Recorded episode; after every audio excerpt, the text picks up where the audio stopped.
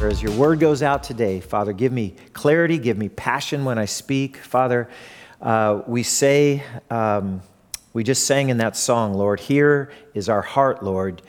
Uh, speak what is true. So, Lord, your word is true, and your word is what can sanctify us. And so we ask that your word would go forth in a powerful way and that your spirit would quicken your word. God, help us to pay attention and to focus in on what you have for us this morning. And we ask these things together in Jesus' name. Amen. Amen. This was in the year two thousand twelve when my son Tyler and my daughter-in-law Allie, they were both going to Azusa Pacific University down in Southern California together. Uh, they did in California what few people seem to do anymore. They graduated in four years. I think the reason was because it was a private institution and mom and dad weren't going to pay for year five. So uh, they took full loads and, and graduated, and uh, twenty twelve was the time to celebrate that for them. They were going to be getting married in just a couple more months. And so we go on the campus there at Azusa Pacific University, and on the west side of the campus, I'm walking around just exploring, and I come across a statue, and the statue was, it looked like somebody from a long time ago, and he had his hands up, and he was, it looks like he was speaking or preaching. And I found out that uh, that gentleman in the statue there at A P U uh, is none other than John Wesley, the founder of the Wesleyan movement, the Methodists, Uh, one of the uh, founding movements that helped begin Azusa Pacific University. And uh, you might know John Wesley from being a great preacher in England. You might know his brother Charles Wesley, just a few years younger. You may not know who Charles is, but I bet you know some of his songs. He wrote six thousand plus Christian hymns, including Hark the Herald Angels Sing, and Oh for a Thousand Tongues to Sing, Christ the Lord is Risen Today. Oh, hallelujah. You know that song? Great song. And that's just his brother. I don't know how big Charles was, but John Wesley was a tremendous preacher, endured great opposition during the time of his ministry.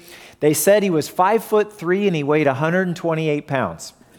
So not a big man physically, but what a big man in his spirit and in his influence. Because in the seventeen hundreds, for fifty years, John Wesley shook up the United Kingdom with his gospel preaching. He challenged listeners to a deeper level of commitment to God and to pursue a holy life. Many of his listeners were unsettled by his words. A lot of listeners were not ready for pure gospel preaching at that time in the Church of England. Many resented uh, his influence and his passion. And um, his style offended a lot of believers, and many churches became closed to him. And so what he would do for almost twenty years is, if the church was closed to him, he would go outside the church. He would go down to the village plaza, and there was usually this cross that was somewhere on the village plaza, and I guess it was put up in most of the towns and villages in England. The cross was to remind all the merchants in the town that Jesus is watching you. You know, and so make sure you do business on the up and up. And so John would gather people in the marketplaces. He would start singing a hymn, and he would gather a crowd, and then he would preach the gospel to them. And he had a lot of opposition. A lot of the religious clergy and the leaders and the pastors there, they would uh, incite Uh, opposition and persecution of John Wesley. Often crowds that he would be preaching to, they would start throwing rotten tomatoes at him, or they would throw uh, manure, or they would even throw stones at him. Homes that he would stay in at night often would be set afire during these years from seventeen thirty-eight to seventeen fifty-seven. But you know, the greatest part about John Wesley is he just kept on preaching the gospel because God had called him to reach England with the good news of Christ. And the Holy Spirit, in, in spite of the opposition and the, and the haranguing and the harassment that he endured, uh, he kept on preaching, and the Holy Spirit would work powerfully among the mobs. They said that many people, uh, it was said that many who came to devour Wesley like lions, they would leave the meeting as lambs. Many found their souls awakened to God. And so Wesley was dragged before magistrates. He was beaten with fists, he was pummeled with rocks, Uh, homes, like I said, he was stayed in were set afire. And how discouraging. Can you imagine for almost twenty years being called by God to preach in a hostile environment like that? Must have been rather discouraging for John Wesley. But you know what? He refused to give up. And his courage in the face of that opposition, it made all the difference. Because it was in around the year seventeen fifty-seven that Wesley had been preaching thousands of sermons. It said that in his lifetime, when he died at almost eighty-eight, that he preached about forty thousand sermons. I, I counted sixty years, and it means he preached about eleven or twelve times a week on average. So he was a busy, busy preacher. Uh, it, by the time uh, Wesley turned sixty, he'd become something of a celebrity. And now he started getting invited to preach in every pulpit in the churches of England. And by the time he was in his seventies and eighties, he became a national hero. He helped launch a revival in Great Britain that spread to the Americas. By the time that Wesley died, there were one hundred twenty thousand Methodists in England and in America.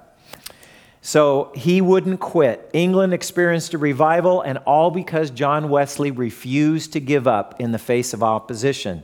His verse, uh, you can imagine, was in the Beatitudes, Jesus' words in Matthew five. It says, "Blessed are you when people revile you and persecute you and utter all kinds of evil against you falsely on my account." Jesus said, "Rejoice and be glad." It'd be kind of hard to do. To rejoice and be glad in a moment like that. But Wesley persevered. You know, even more glad that I am that John Wesley didn't give up in his day preaching. I'm even more grateful that the Apostle Paul never quit on the, me- on the ministry that God called him to do either. We're going to see some of the intense, immense persecutions that Paul endured during his lifetime in this chapter in Second Corinthians chapter eleven. So if you have your Bible, you can turn to Second Corinthians eleven. Uh, if you would like to look up on the screen, many of the scriptures are going to be up on the screen. We begin Second Corinthians eleven with Paul saying that I'm jealous. You know, that's an interesting Uh, phrase for a Christian to say. Most of the time, most of us would say, jealousy, is that a Christian attitude? Is that a Christian trait? I think most people in their first uh, first blush response to say, is jealousy a good thing? Most people say, oh, being jealous, that's kind of petty. That's kind of, you know, not being full of the Spirit. Paul was jealous. Paul was jealous for the Corinthian believers because they were getting led astray by these false teachers. And Paul said, I... I, I'm not going to put up with that. I'm not going to let you go that way. I'm not going to let you settle for lesser things. So Paul says in verse two, he says, I'm jealous for you with a godly jealousy. I promised you to one husband, Christ, so that I might present you as a pure virgin to him. You know, Paul said, I'm jealous with a godly jealousy. Where did Paul get this idea that God That, that the holy God, uh, uh, our Creator, is a jealous God? Where did that idea even come from? Well, it came from the law.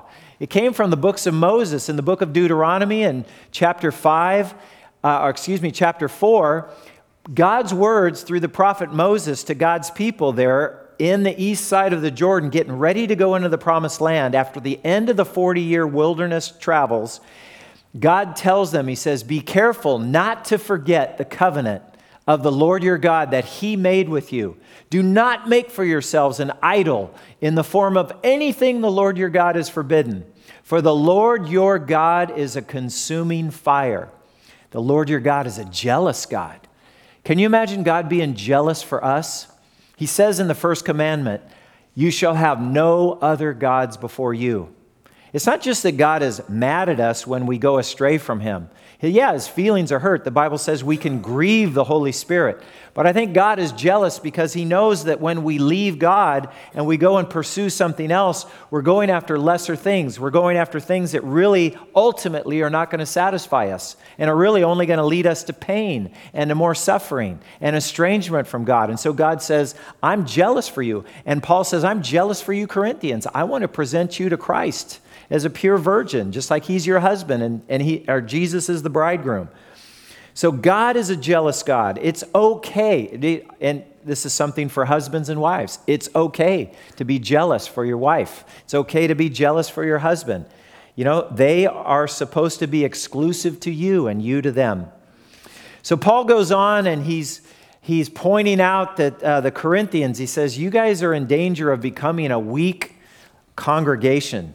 He says in verse four, for if someone comes to you and preaches a Jesus other than the Jesus we preached, remember he's talking about jealousy because he says you should not go after idols. God is a jealous God. He doesn't want us to go after lesser things. So Paul's saying, you Corinthians, you're not to go after lesser things either. And so he says, you're in danger of that. And Paul's pointing it out to them. He says, if someone comes to you and preaches a Jesus other than the Jesus we preached, or if you receive a different spirit from the spirit you received, or a different gospel from the one you accepted, he says, you put up with it easily enough. You're easily led astray by these false teachers. Now, Paul goes on and he describes the false teachers. He describes them and he says, you know, they may look good, they may sound good, they may be eloquent of speech. He says, but they're actually following in the footsteps of the one who's deceiving the false teachers to lead God's people astray.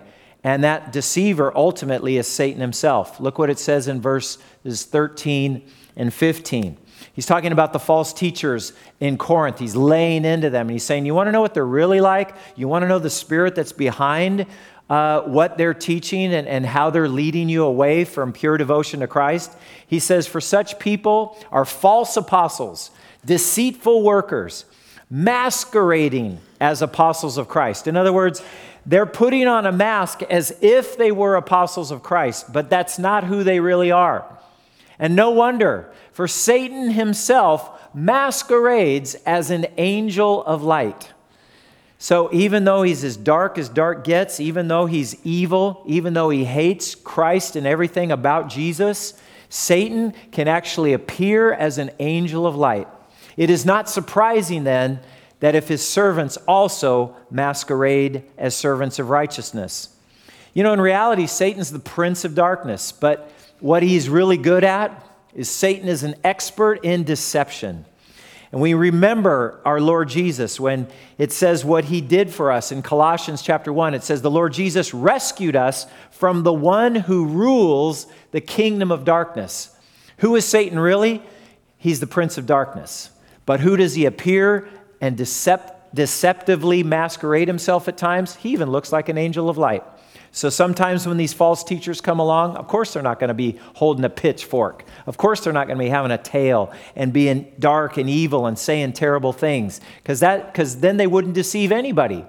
The only reason a counterfeit bill, like a, a counterfeit twenty dollar bill or a one hundred dollar bill, the only reason it ever works as a counterfeit is because it looks a lot like the real thing, right? So we have to have the discernment to be able to tell the real from the false. How are we going to tell who the false teachers are? How are we going to tell who is really preaching the, the, the true gospel and who is being deceptive and leading us astray? Well, I think there's some signs. I think there's some signs of how you and I can spot a false teacher and false teaching. Now, there's a lot up on the screen, so I just want to go over it real quickly with you. It says signs of a false teacher. The first sign is authoritarianism. There's a lack of a servant's heart on the part of the leaders. Jesus said the Son of Man did not come to be served, but he came to serve and to give his life as a ransom for many. What you see in a false teacher is they don't have a servant's heart. They want, they want to be the boss. They want to be the leader. They want to tell everybody else what to do. They don't want to serve anybody. There's a lack of grace on their part. So that's one of the signs. The second sign is exclusiveness. It's the attitude that their way is the only way. They've come along to now give you the truth. And it's usually the Bible plus some kind of special revelation that they're claiming to have. And so the Bible plus some other book or other body of revelation that they have to say, hey, you can't just believe the Bible. Now you got to uh, start with the Bible. It's a good jumping off point. But now the real deep revelation is over here in this extra book that we have. And they're violating the very scripture that says don't add to the scripture. Don't take away from the word of God. Because when you do, all of the curses that God promises in Revelation against the godless, that's going to fall on the people that go away from God's word. So there's they, their, their attitude is their way is the only way, and they've got this extra revelation. They're greedy. They manipulate people in order to get money.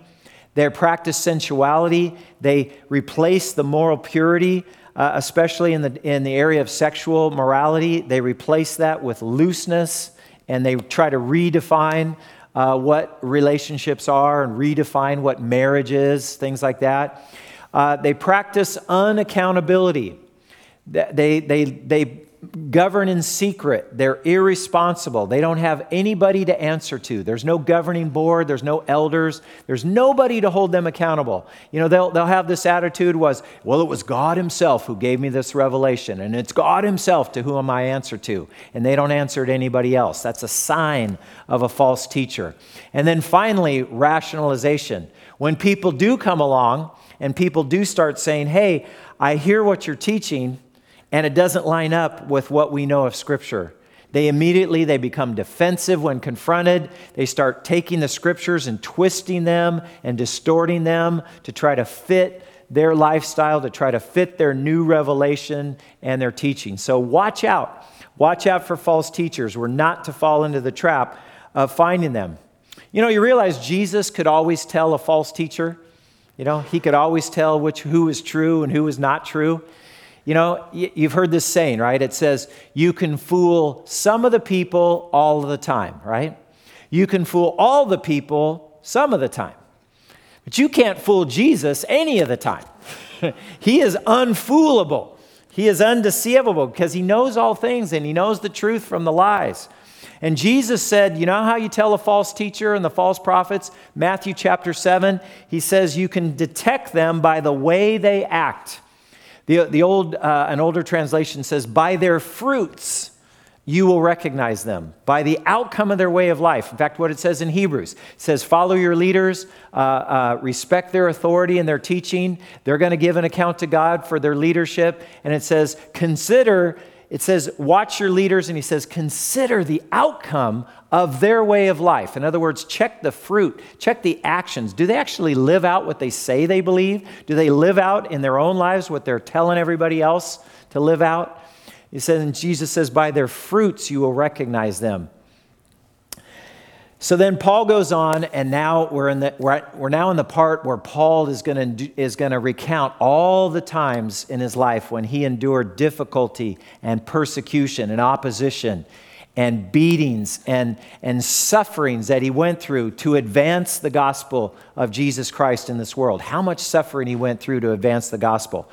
But in order to start with, he's going to say, you know, please stop listening to the false teachers. They're not real. In fact, you want to know another reason why they're not real? False teachers are not willing to go through persecution to advance their cause. False teachers, when when when opposition and violence and difficulty comes their way, they're gonna they're either going to quiet down or shut up, or they're just going to slink away and go away. And Paul wasn't going anywhere because God had called him to that ministry. And, and he says, he says, you want to you, you want to know the difference between me and these false apostles over there, these false teachers?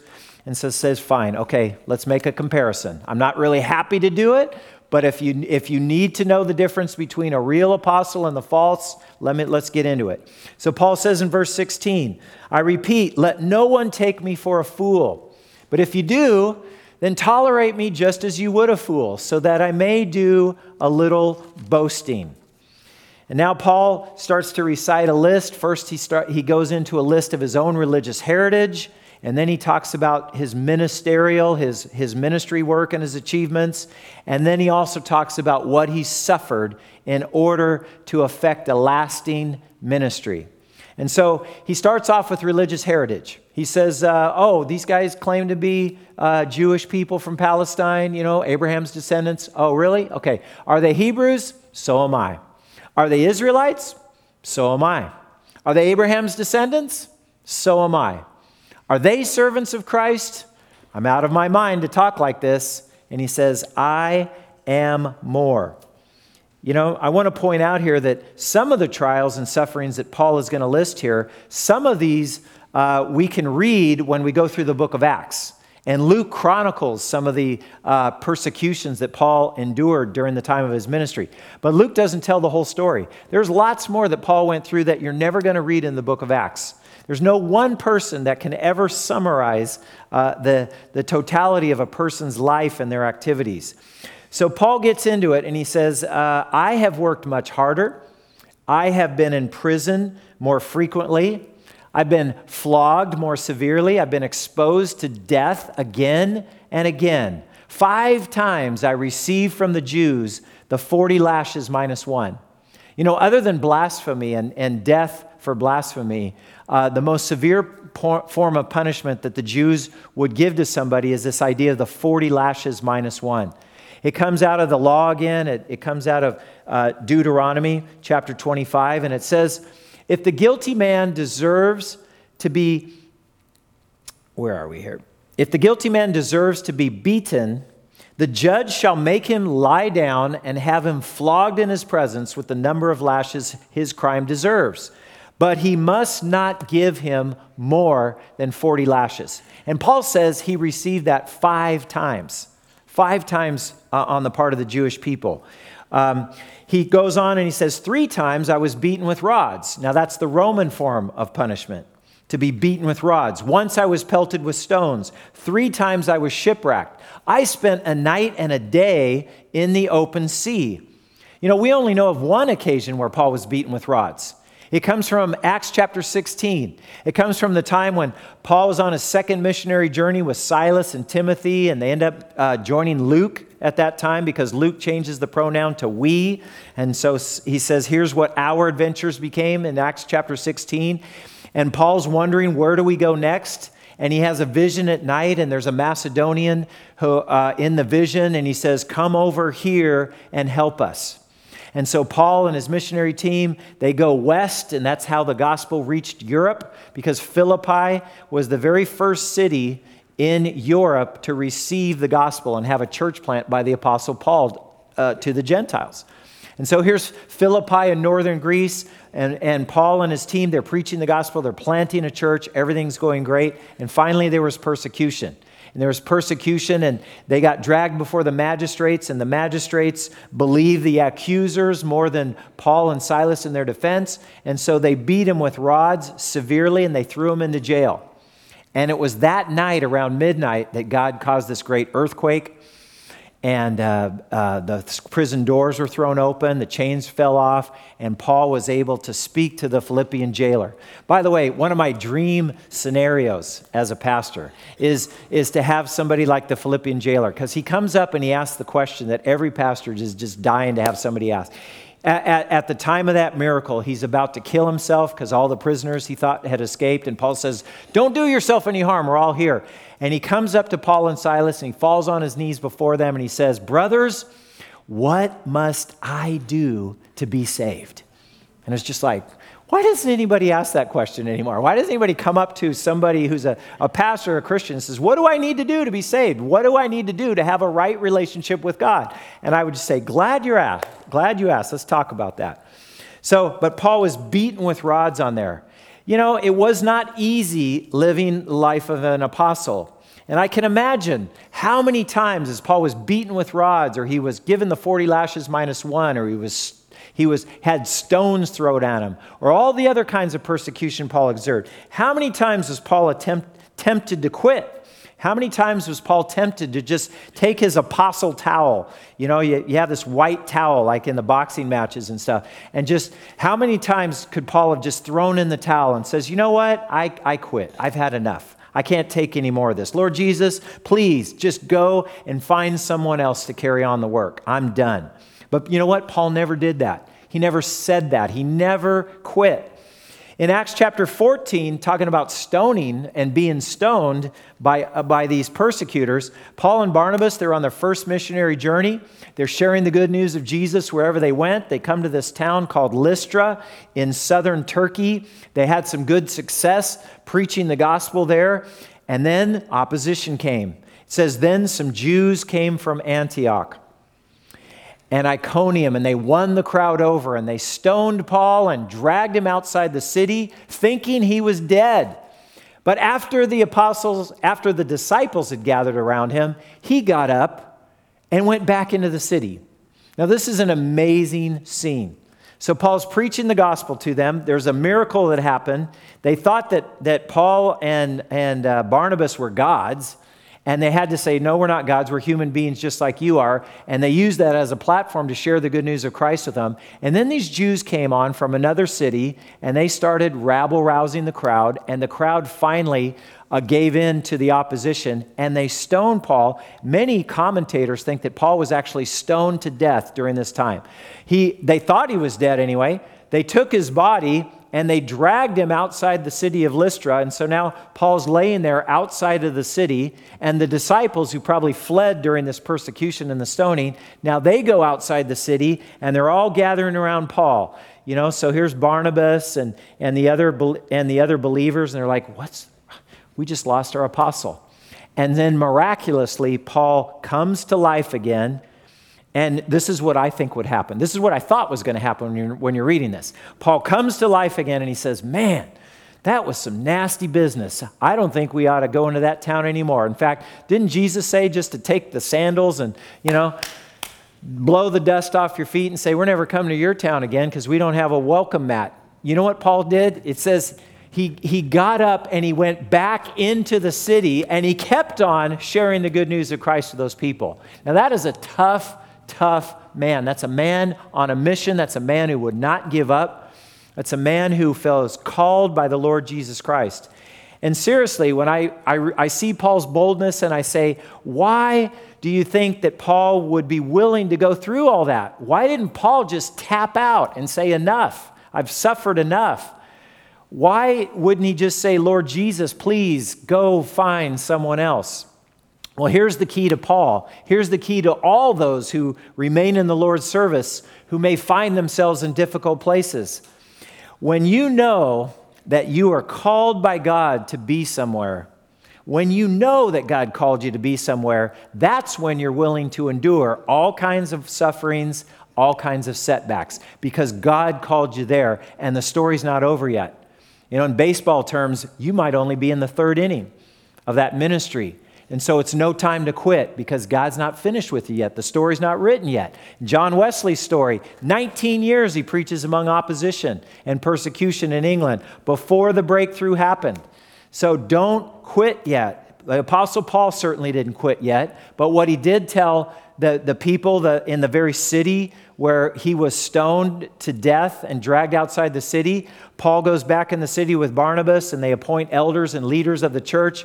And then Paul reminds them, kind of an understatement at this point, to a guy who's probably got all kinds of scars and welts on his face and on his head from the stoning. And Paul says these words, we must go through many hardships to enter the kingdom of God. Wow. We must go through many hardships to enter the kingdom of God. You know, Paul had a lot of scars in his ministry. Personally, I don't think scars are so bad. Scars uh, point out two things. And if you want to bring that up, there, here's the thing about scars. You know, there was a movie called The Replacements, and I remember this. I always loved this phrase. Uh, the quarterback's talking to these other players, and they're talking about suffering pain in the game and all that. And he says, you know what, guys? Don't, don't forget this. Pain heals, chicks dig scars, and glory lasts forever. Now let's go back on the field and let's win this game, right? So he says, here's the thing about scars. Scars are a reminder. Scars are a reminder that we've had some kind of a painful experience or a painful trial. But here's the other good thing about scars. Scars are a sign that there was actually healing that took place, right? And so Paul had a lot of scars, but Paul had a lot of healing too. And that was a sign that God had carried him through and that God wasn't done with him yet. But Paul's still sharing about these sufferings that he went through. He says, I've been constantly on the move. I've been in danger from rivers, in danger from bandits. I've been in danger from my fellow Jews, danger from Gentiles. Danger in the city, danger in the country, danger at sea. It's almost like wherever Paul says, I'm, I'm going to go this way, danger. Uh, I'll go this way, danger. I'll go this way, more danger. It's very interesting. The Lord Jesus actually told Paul this in Acts chapter nine. He says, I've called this servant Paul. I've called him to be a minister to the Gentiles. I've called him to be my voice to express the good news of Christ to the non-Jewish world. And then, and then there's sort of this sidebar comment by Jesus at the end. He says, and I will show him how much he must suffer for my name's sake. That was in the very beginning of Paul's ministry. Paul knew what was ahead of him. Paul says, I've labored and toiled. I've often gone without sleep. I've known hunger and thirst. I've often gone without food. I have been cold and naked. Certainly not an easy life. And then, despite all the physical suffering, now here's the mental anguish of the care and the pastoring of these churches that sometimes they're going astray. Sometimes they're not following Jesus the way they're supposed to. A church like Corinth, the kind of pressure that that would be on a pastor and a shepherd. He says, besides everything else, I face daily the pressures of my concern for all the churches. He says, who is weak that I don't feel weak? Who's led into sin and I do not inwardly burn? Paul carried around this daily concern for the churches that he started. Paul worried that these young believers might not follow God's revelation fully that he shared from them. They could be led astray by these false teachers who would come in afterwards, like the guys that were now in Corinth. And so that worried Paul. That gave him a concern. You know what it tells me about Paul? Paul had a shepherd's heart. Paul had a real protective shepherd's heart for the sheep, for God's people. He wanted to keep them safe. He wanted to lead them to green pastures and still waters. He did not want them to go astray after other false teaching and false gods. You know, I don't know about you if you're a teacher, if you're a life group leader, if you preach the gospel on occasion, like you go somewhere like Redwood Gospel Mission or over at Apple Valley and different convalescent places. There's opportunities that, that people share the gospel every week with other people.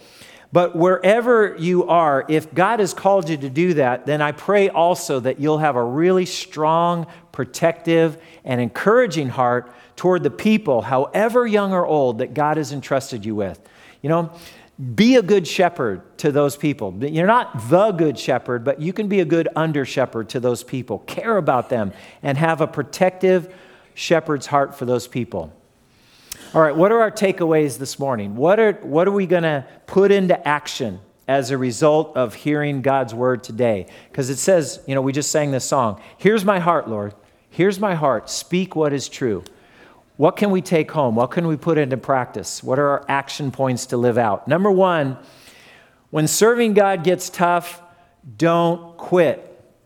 If God's called you to a place, the story's not over yet. The going, you know, here we are with another cliche, the, the going may get tough, right? You may endure opposition or persecution or have people misunderstand you or have unfair criticism. You may, you may have to endure all those things, but if God has called you to a place when serving God gets tough, it's not the time to tuck tail and run. It's not the time to take your towel and throw it in or to tap out.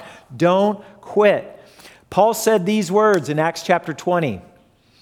He said, I just want to complete the assignment the Lord gave me, the work of telling others the good news about God's wonderful kindness and love. And Paul said, until I'm finished with that assignment, and until you get to about eight or nine years later when Paul is writing Second Timothy from prison, and he says, I fought the good fight, I've finished the course, I've kept the faith. Until you get to that point, do not quit. Secondly, when, not if, when people don't understand you, do not write them off.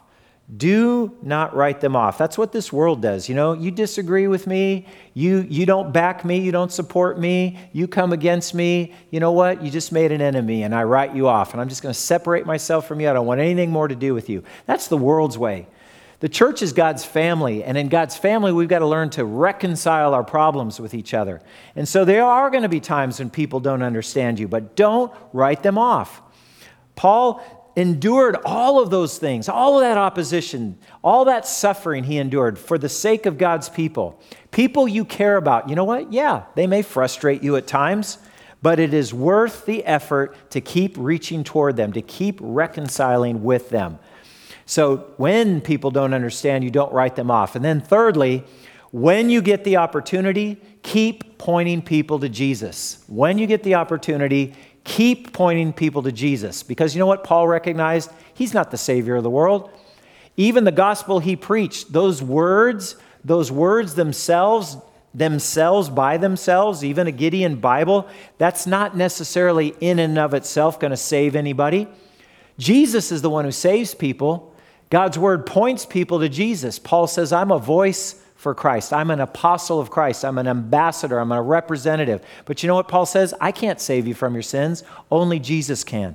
So keep pointing people to Jesus. He's the one who can save them and change their lives forever.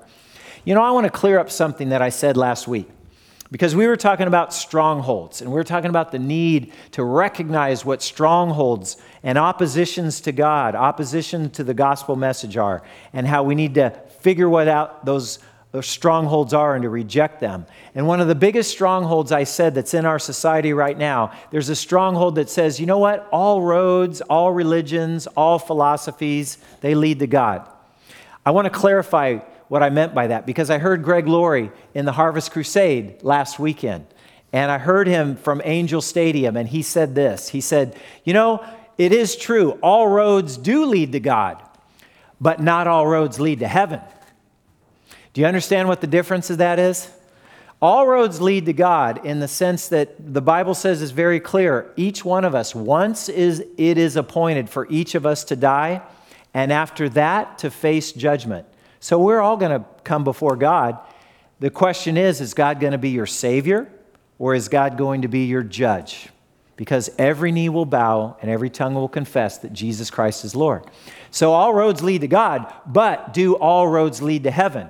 Is the road that you're on going to lead to heaven for you? Because only faith in Jesus as your forgiver and leader, that's the only road that's going to lead you to heaven. He is the light of the world, he said. Whoever follows him would not walk in darkness, but would walk in the light of eternal life. So what about you today? Where are you in your in your heart? Where are you in your relationship with God today? Where are you on that spectrum of unbelief and checking out the Christian faith, and maybe getting to the point of saying, you know what, I do believe that Jesus is who he claimed to be. I do believe that he is the Savior of the world. I believe he's the Son of God. I believe that he loves me and that he wants to save me from all the sins and the wrong things that I've done. Are you ready to put your trust in Jesus Christ? Let's bow our heads for a word of prayer.